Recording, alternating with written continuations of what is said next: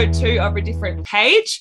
I am joined by someone I really admire, the wonderful Tamika Wilder. Welcome, Tamika. Thank you. Hello. so glad to have you here. Um, so, just a little bit about Tamika for those of you who don't know her. Tamika otherwise known as the Orgasmic Mama, is a somatic sex coach and multi qualified therapist, and now the author of Wild Honey. So I'm so excited to ask you quite a few questions today. But just a heads up for some listeners, at some point, um, Tamika, I'd love to ask you touch on a little bit about sexual trauma and how it connects with eroticism, if that's okay with you, Tamika, a little bit yeah, on that topic. Yeah. Great. So I just wanted to um, tell the listeners that that will come up gently today as a, as a bit of a theme. Um, so yeah, um, so Tamika, would you like to give us a little bit of an overview about Wild Honey and what it's about? Sure, absolutely. Um, so I'll read a little bit just on the back here. It's in front of me. Wild Honey is about living a life in such a way that it feels impossible to hide. It's about allowing the full spectrum of your humanness to shine and thrive and riding the waves of un- uncertainty and being truly awake for the ride. Mm-hmm. So really what that means for me is wild honey is a way of life. It's about not seeking to shrink your life because things feel difficult or uncertain mm. or unsafe, not seeking, not seeking to hide yourself and your truths. Um, and really, it's like this constant I don't want to say constant pushing of your comfort zone, but it is kind of riding the edges of, of comfort for something mm. greater, something grander, something shining bright. And um, sexuality and the work that I do as a sexologist really is a, an amazing portal for that expansive life um, mm. opportunity. Mm, so true. And I like what you said about your humanness shining mm. through. That's what I felt like when I was reading this. It was about humanity. Is our our erotic human nature. Yeah, yeah, mm. yeah. And I think sometimes that gets a bit. It, it's kind of um to be assumed. It's like well of course i'm a human and so you know i'm i don't want bad things to happen to other people. My humanity is well intact and i think we forget to apply that to ourselves. Like mm. go gentle on yourself go easy on yourself and wake up. Keep going. Keep thriving. Keep expanding lifting the lid on on things about you and your psyche and um, i'm obsessed with that kind of thing mm, and expansion too and expansion can be really hard when it's not everyone else's story is at the same mm-hmm. time mm-hmm. mm. yeah. yeah it's so true well, I absolutely love that. It's it's such a great summary of it. Um, and so I've got a couple of questions I'm going to th- flow into. I've got lots yeah. of curiosities here. Um, so in your work, you've mentioned that when we first enter life and we're kids, we're really great at embracing our eroticism. Um, can you explain why that is and why kids are so good at that? Sure. So eroticism, if you take it away from it being inherently sexual, so genitally focused or mm. pleasure focused in terms of um, penetrative sex or genitals, as I said. Um, you just kind of strip it back to eros, which is this, which is life and life force and the mm. the force of creation that we were all kind of born from, right? That we were created from and born from. And children have really innocent connection to their their eros, the life that is coursing through their body.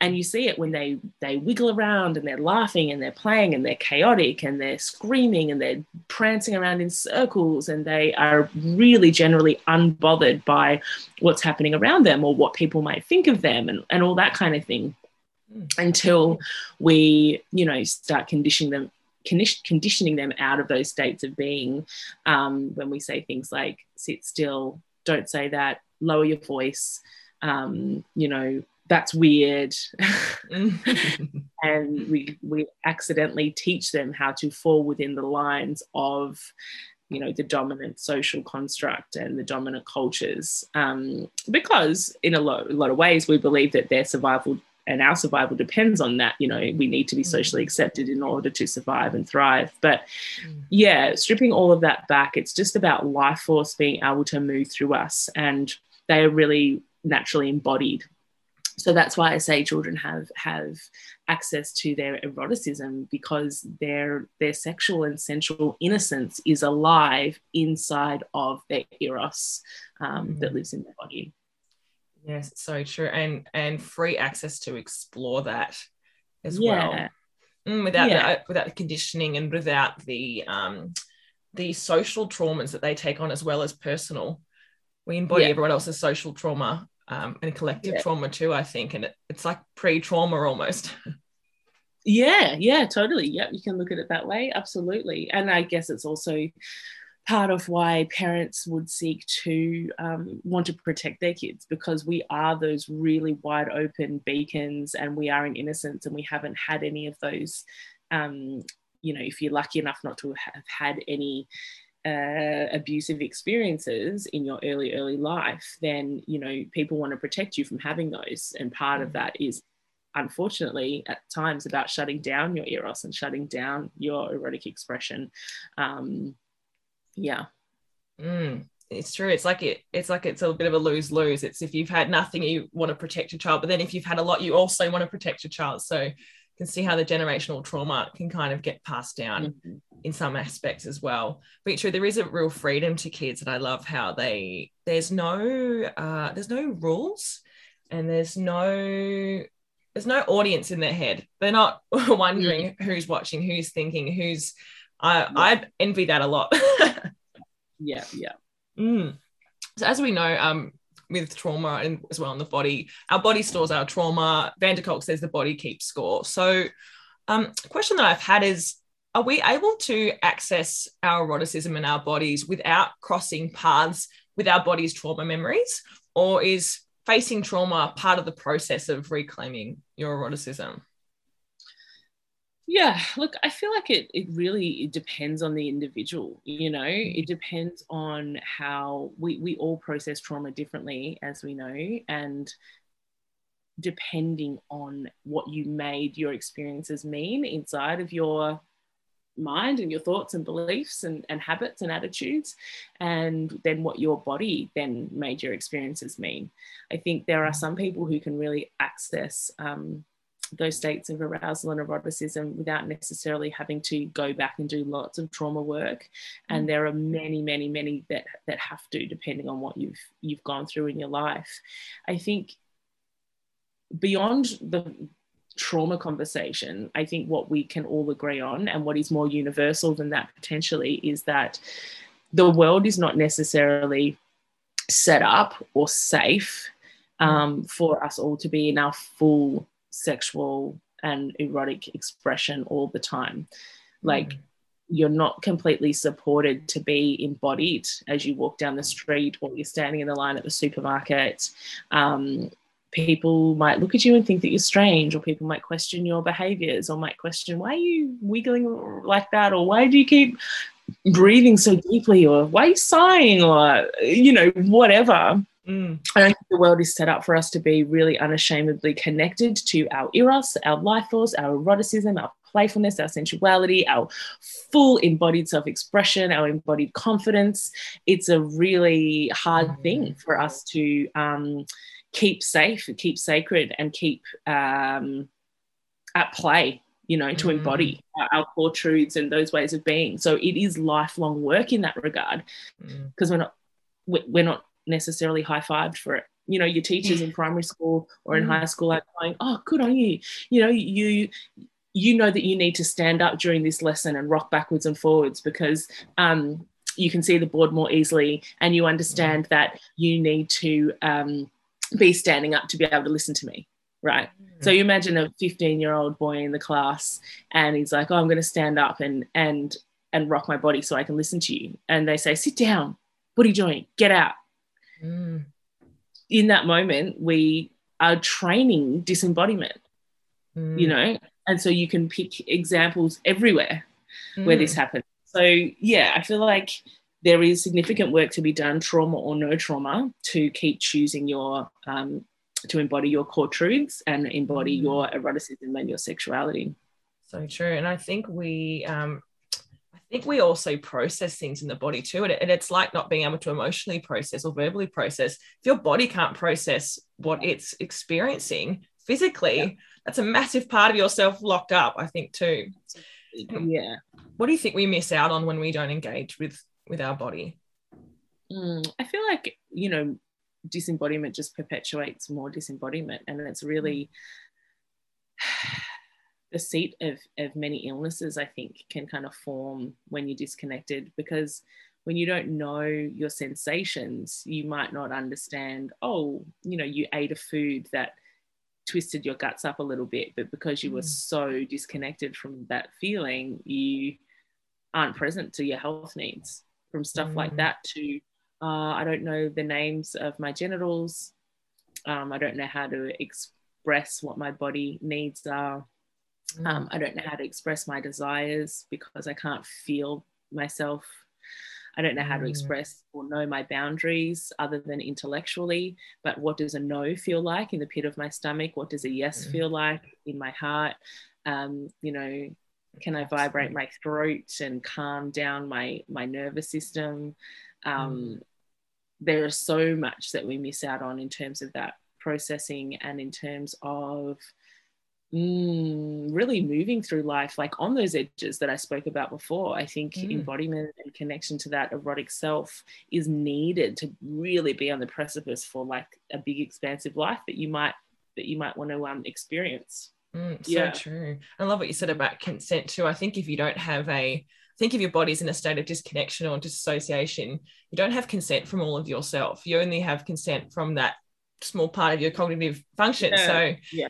I, I, wonder if, and you might have experienced this in your work, I'm sure, where clients have come in and they've thought they've had consent and they've given, but they actually haven't until they've realized after it, maybe with sex in particular, I didn't have consent with all of me. And now I, I'm wondering what's happened. Absolutely. Yeah. It is a common thing. It's like, I thought that that was okay, but I didn't even know how to check in with my body to really, mm. really know. And, um, yeah, then it's like, what's wrong with me? Why did I let that happen to myself? Is there something, you know, am I something to be ashamed of? Um, how do I communicate then that I've had an issue? And sometimes it's with close partners or, you know, mm. friends or family members. And it can create a, a world of pain if we don't understand embodied consent. Yeah. Mm, does create a world of pain. It's so true. And I think it means that other people also might even call the shots for us. Uh, you talk actually about in your book about in which, you know, in some ways we tend to give responsibility of our pleasure and and also making those decisions about consent to others. Um, actually, maybe could you say a little bit more about giving that to others? Yeah, yeah. So I feel like pleasure, responsibility, and consent maybe we'll separate those out a little bit this thing I speak about in terms of being responsible for your own pleasure is really um, something that I see a lot in couples in particular. We there's a very transactional element that can come through with our, our sexuality. Um, mm where it's like you give me an orgasm i'll give you one i'll do this to your body you do this to mine. I expect you to know my body so well. I expect you to turn me on. I expect you to treat me in such a way that helps me feel safe and open all the time. I expect i expect. Mm. and really that's not pleasure responsibility. It's like mm. um understanding your own body gives you that is the biggest tool from which you can communicate from. So saying something like i feel like interacting in this type of way today. How does that feel for you? Or i know that my body's been a bit locked up. I'm going to take responsibility and go get a massage. So i don't always expect my you know husband to have to massage me before we opt mm. into intimacy. Um, i know that i've been completely disconnected from my self-pleasure practice or i haven't masturbated in three months. Mm. that to me is an issue and taking responsibility for your pleasure and your embodiment means like build a masturbation practice build a self-pleasure practice. Take care of your body like you expect your lover to take care of it. That is your responsibility. And then from that place you're meeting somebody as a whole rather than i'm a fractured version of me and i expect you to um, you know mend the cracks. So true. And i think it speaks of a bigger picture of i think actually you mentioned in the book as well about that idea of wanting not coming as a whole altogether and expecting someone else to be the one or or yes. the other half or you know that probably plays into everything as well as sex too totally so that's like i guess in that bit i was talking more about these relational structures mm-hmm. that we are um kind of forced into in some way because say monogamy for example is a dominant cultural um, expectation. And i think definitely there, there needs to be a bit more of a shake up in that regard. Like when you know yourself so deeply and completely and you know your body and you are doing your personal development w- work and and looking to heal wounds and and patterns inside of your family systems for example you might actually arrive at the place where based on that work you want to be in relationship with more than one person mm.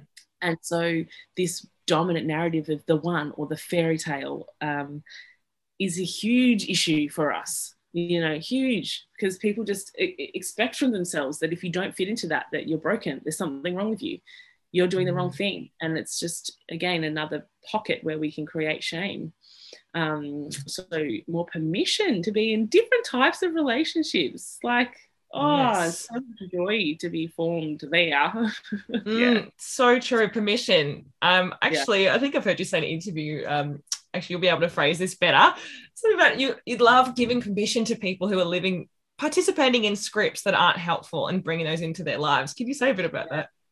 Yeah, so like we all we opt into scripts every day and, and maybe I'll keep it to specific to our sex like mm. um based on who you think you are, your identity, mm. your static identity. I like these things. I don't like these things. I walk this way. I talk this way. I dress this way. This is my favorite color. This is what I do every morning when I wake up and I go get my coffee or whatever the heck you do. Um, this is like static identity building stuff. And what we want to what we want to do is pull some of that apart and give the raw version of you as a human soul to um,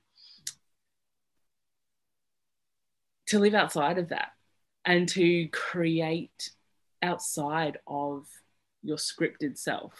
And mm. from that place, you can experience more variety. You can give yourself, yeah, permission to experience different types of humans.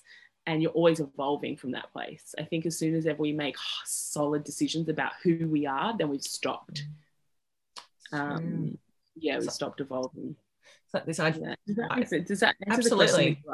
yeah. Oh, no, yeah. absolutely. And it also made me think too. It's like our identity, really, who our perceived identity um, clouds our eroticism and clouds our experiences. And absolutely, because mm. you go, mm. oh my god, I want to be a shameless, like mm. full slut. absolutely, like like fully lay it mm-hmm. all out and be ravished and like go for it but you mm. can do that. Mm. He's not used to seeing you like that. You've never done that before. You're usually so meek and so passive, and you usually don't, um, uh, what's the word, initiate. Mm. So that part of your identity that is usually doing that one thing cannot let herself or let themselves have the experience of being like a straight up flat mode. absolutely. No, absolutely not. It's so true. Yeah. There's so much to lose if that's how you're going into it, isn't it? So much totally. to lose. But if mm. you go, okay, I'm not committed to being one version of me, I'm committed to being in my authentic sexual expression moment to moment, well, there's freedom. You emancipate yourself from the static identity that says you don't do certain things. Mm. And I think you might have even said as well in the book too, you have to write rewrite a version of yourself, and I'm paraphrasing, rewrite a version of yourself that you might not even recognize it if you're writing who you really want to be. And I think you said as well, you know, we need fantasy in our eroticism. We need to make it all up. Yes, yeah, absolutely. Let ourselves dream, create, imagine um, from that place of innocence, from that place where you know you you are allowed you're allowed just to, to create it is a childlike place actually i do talk about this childlike place that we we can mm. get back to inside of our um yeah that erotic embodiment and it's so much fun mm. yeah just being allowed to really go for it and yeah, I did say that you writing new stories. It's a whole kind of pocket of the book about creating a new narrative about who you are and, and, what you want and what you're headed towards. And if you write that stuff down and you don't recognize anything on the page, then yeah, you're you're on the right track.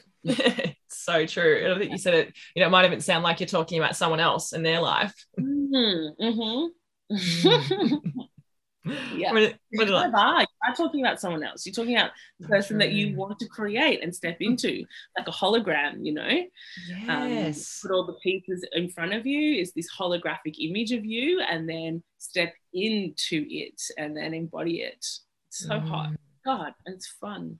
It is fun too. It's, I love that. That's so well put. It's so good. Actually, I guess while we're on that too, I that I did love the um there was a chapter on the four foundations of reacquainting yourself with your eroticism and body sexuality. And I know that as you said, there's a it's a whole other thing, but maybe we could give a quick skim over those those four foundations.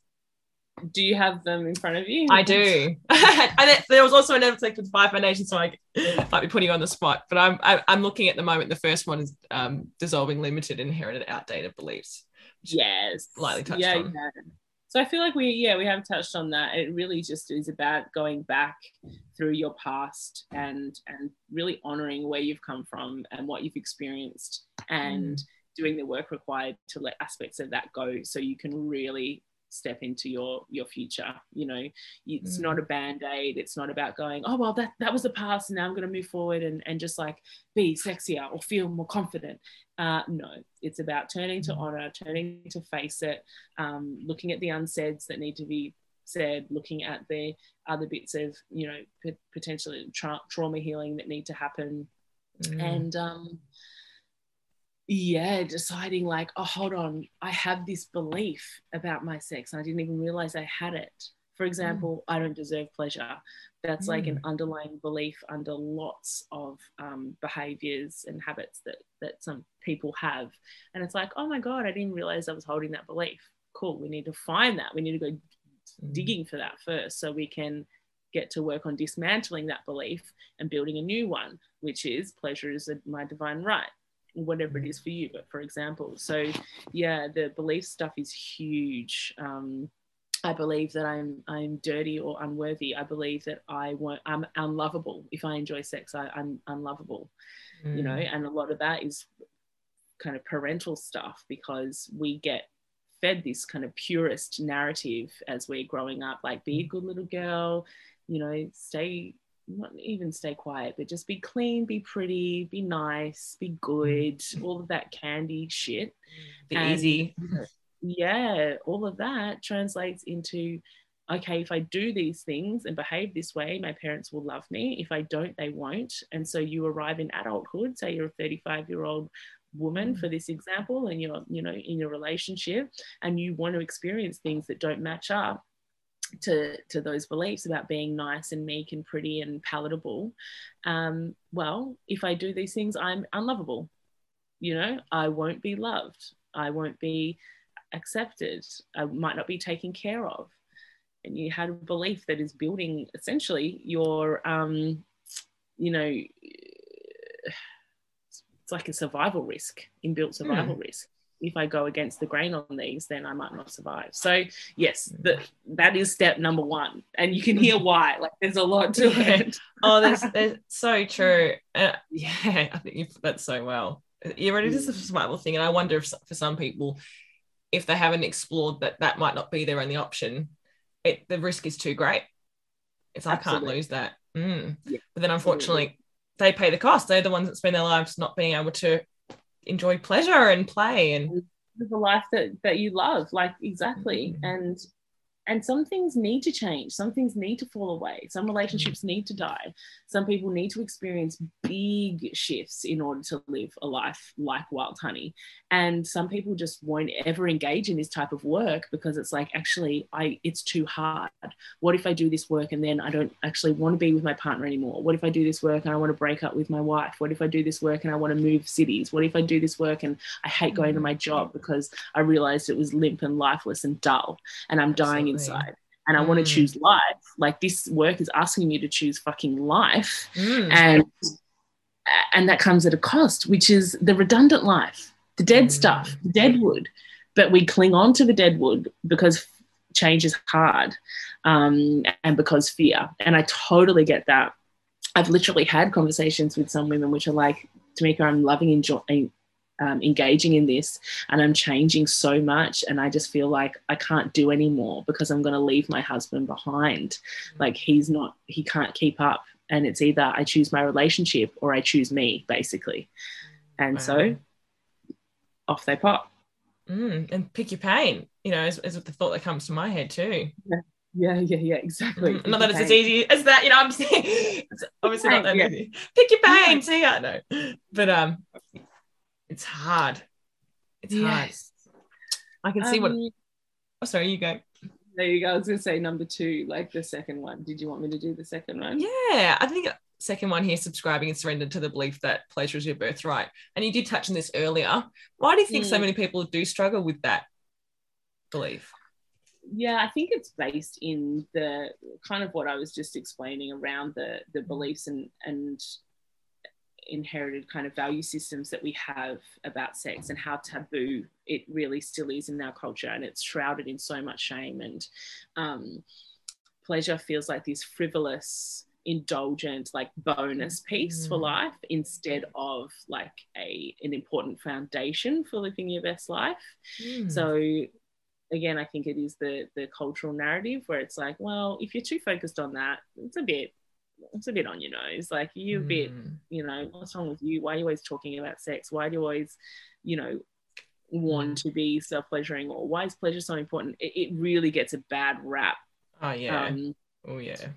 yeah and it's not taught to us like nowhere in our education system or in our schooling or usually from parents. Like if you're very lucky and you've had a parent or two parents that that understand then you might have been taught but otherwise it's nowhere Mm. um, so it's we got to reacquaint ourselves with pleasure and how important it is and how it is our birthright. We have these organs that have Mm. all of these nerve endings that cause orgasmic sensation and that feel pleasurable and that release chemicals like dopamine and serotonin and, and oxytocins and um, like that's all stunning stuff. So at what Mm. point do we think it was a good idea to cut ourselves off from that? Like Mm. that's ridiculous. Um, especially we know the role of things like dopamine and serotonin in the body and how important they are to our general well-being and our mental health, etc. Mm. So learning to self-regulate with pleasure and all of these incredible things. So yes, people do forget pleasure is our birthright, and that's the second foundation that we really need to lean into to reclaim Mm. our um our sexual selves. So true. And I think you're right as far as people who are really great at owning that do get a hard rap. I know I know for sometimes Yeah. personally I get a bit of a hard rap. And you know a phrase I hear a lot and I think, I think this is BS, but I'd love to hear your thoughts.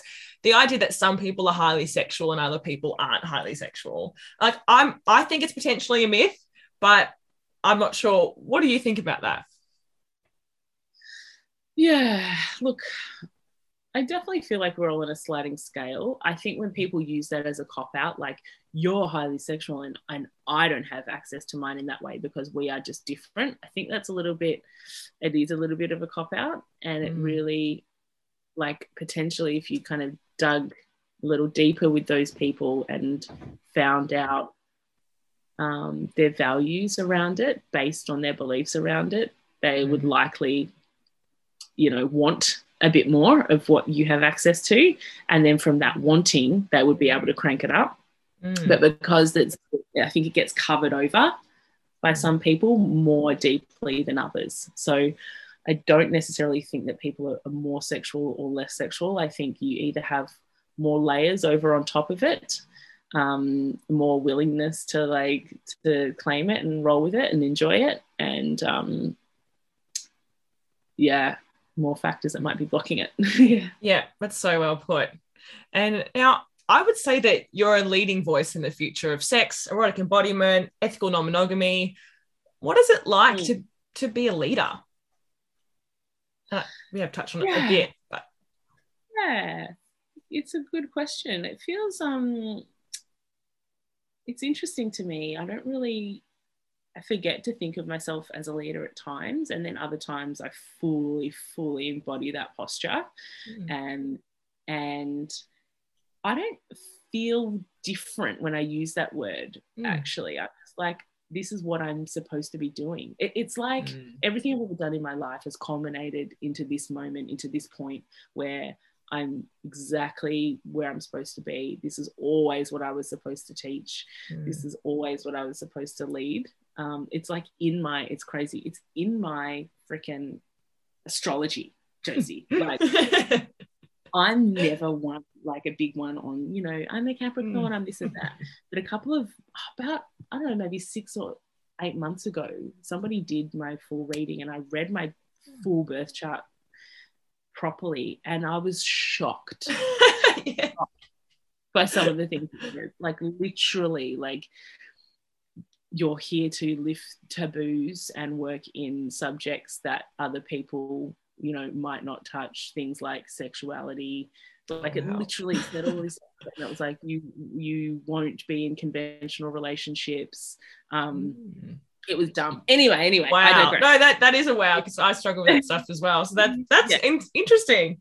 Yeah i'm gonna send it to you after this just yeah. the bits you you'll be like oh damn that's so so yeah it feels like what i'm supposed to be doing i don't feel like mm. any pressure necessarily. I'm pretty like trust the people that get around me, and I trust that anyone who feels like opting into one of my spaces is 100% always supposed to be there. And I'm mm. really, really interested in talking to people and working with people that are for me. There's a teacher for everyone. There's a leader for everyone, and mm. um, I welcome you know the people that know that they enjoy my particular energy and my particular kind of um, frequency of this stuff.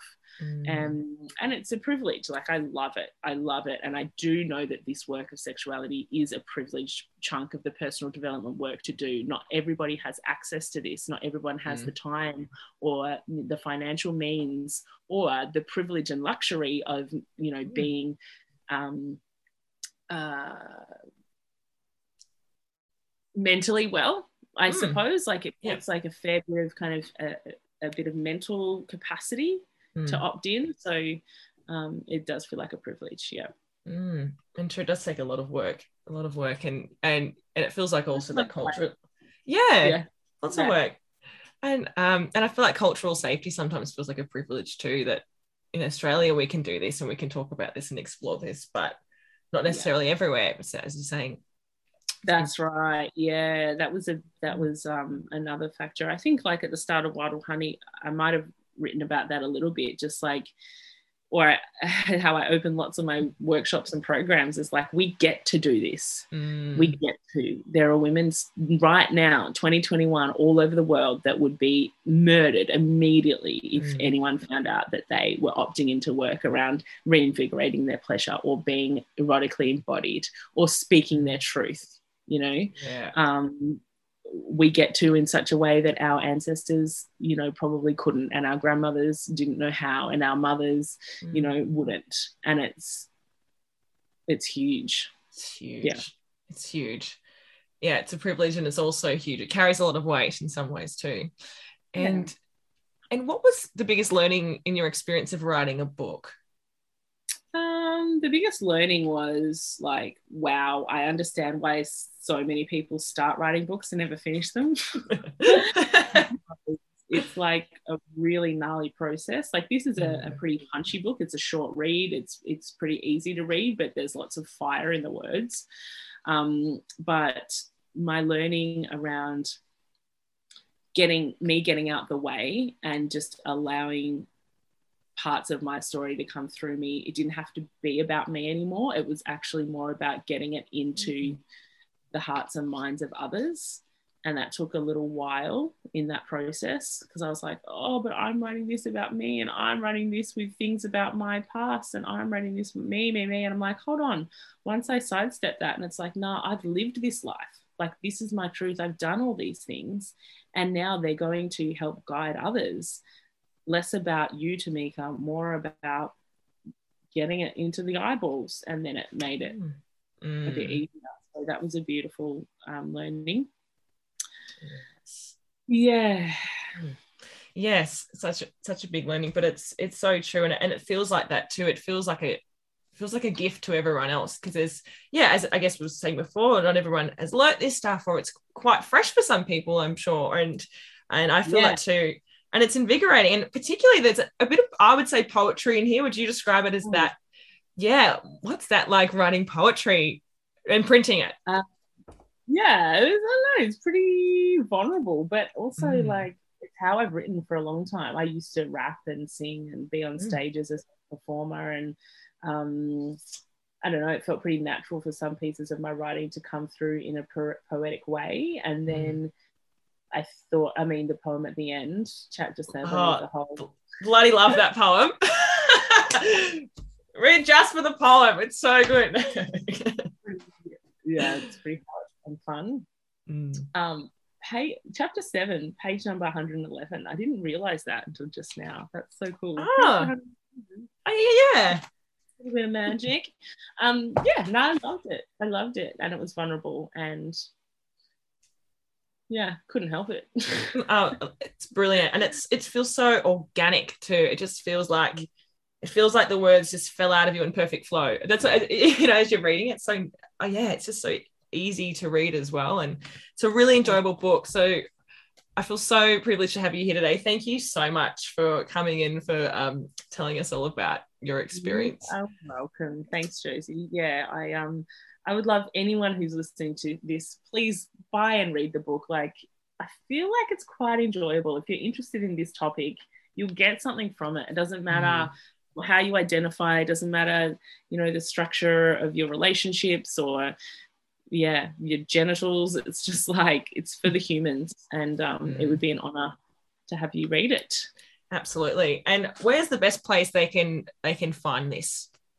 The best place is debutbooks.com.au. Um, uh, or you can come to my Instagram at the Orgasmic Mama and go into my link tree, and there's a, a link there, um, as well as connections to my other programs and um, workshops.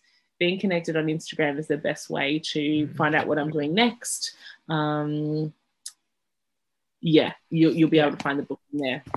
Absolutely. And also I find um, on Instagram too, I'm a, an avid follower and I find it's the easiest way to also engage with the content. Tamika has a lot of amazing Insta stories, which are effortless for Tamika, but profound for others. So definitely recommend following at the Orgasmic Mama. Um, thank you so much, Tamika. And thanks everyone for listening to episode two. And I hope to speak to you again in the future. See you again soon. Thanks, team. Thanks. Thanks so much for listening to A Different Page, spin off series of the Words and Nerds podcast.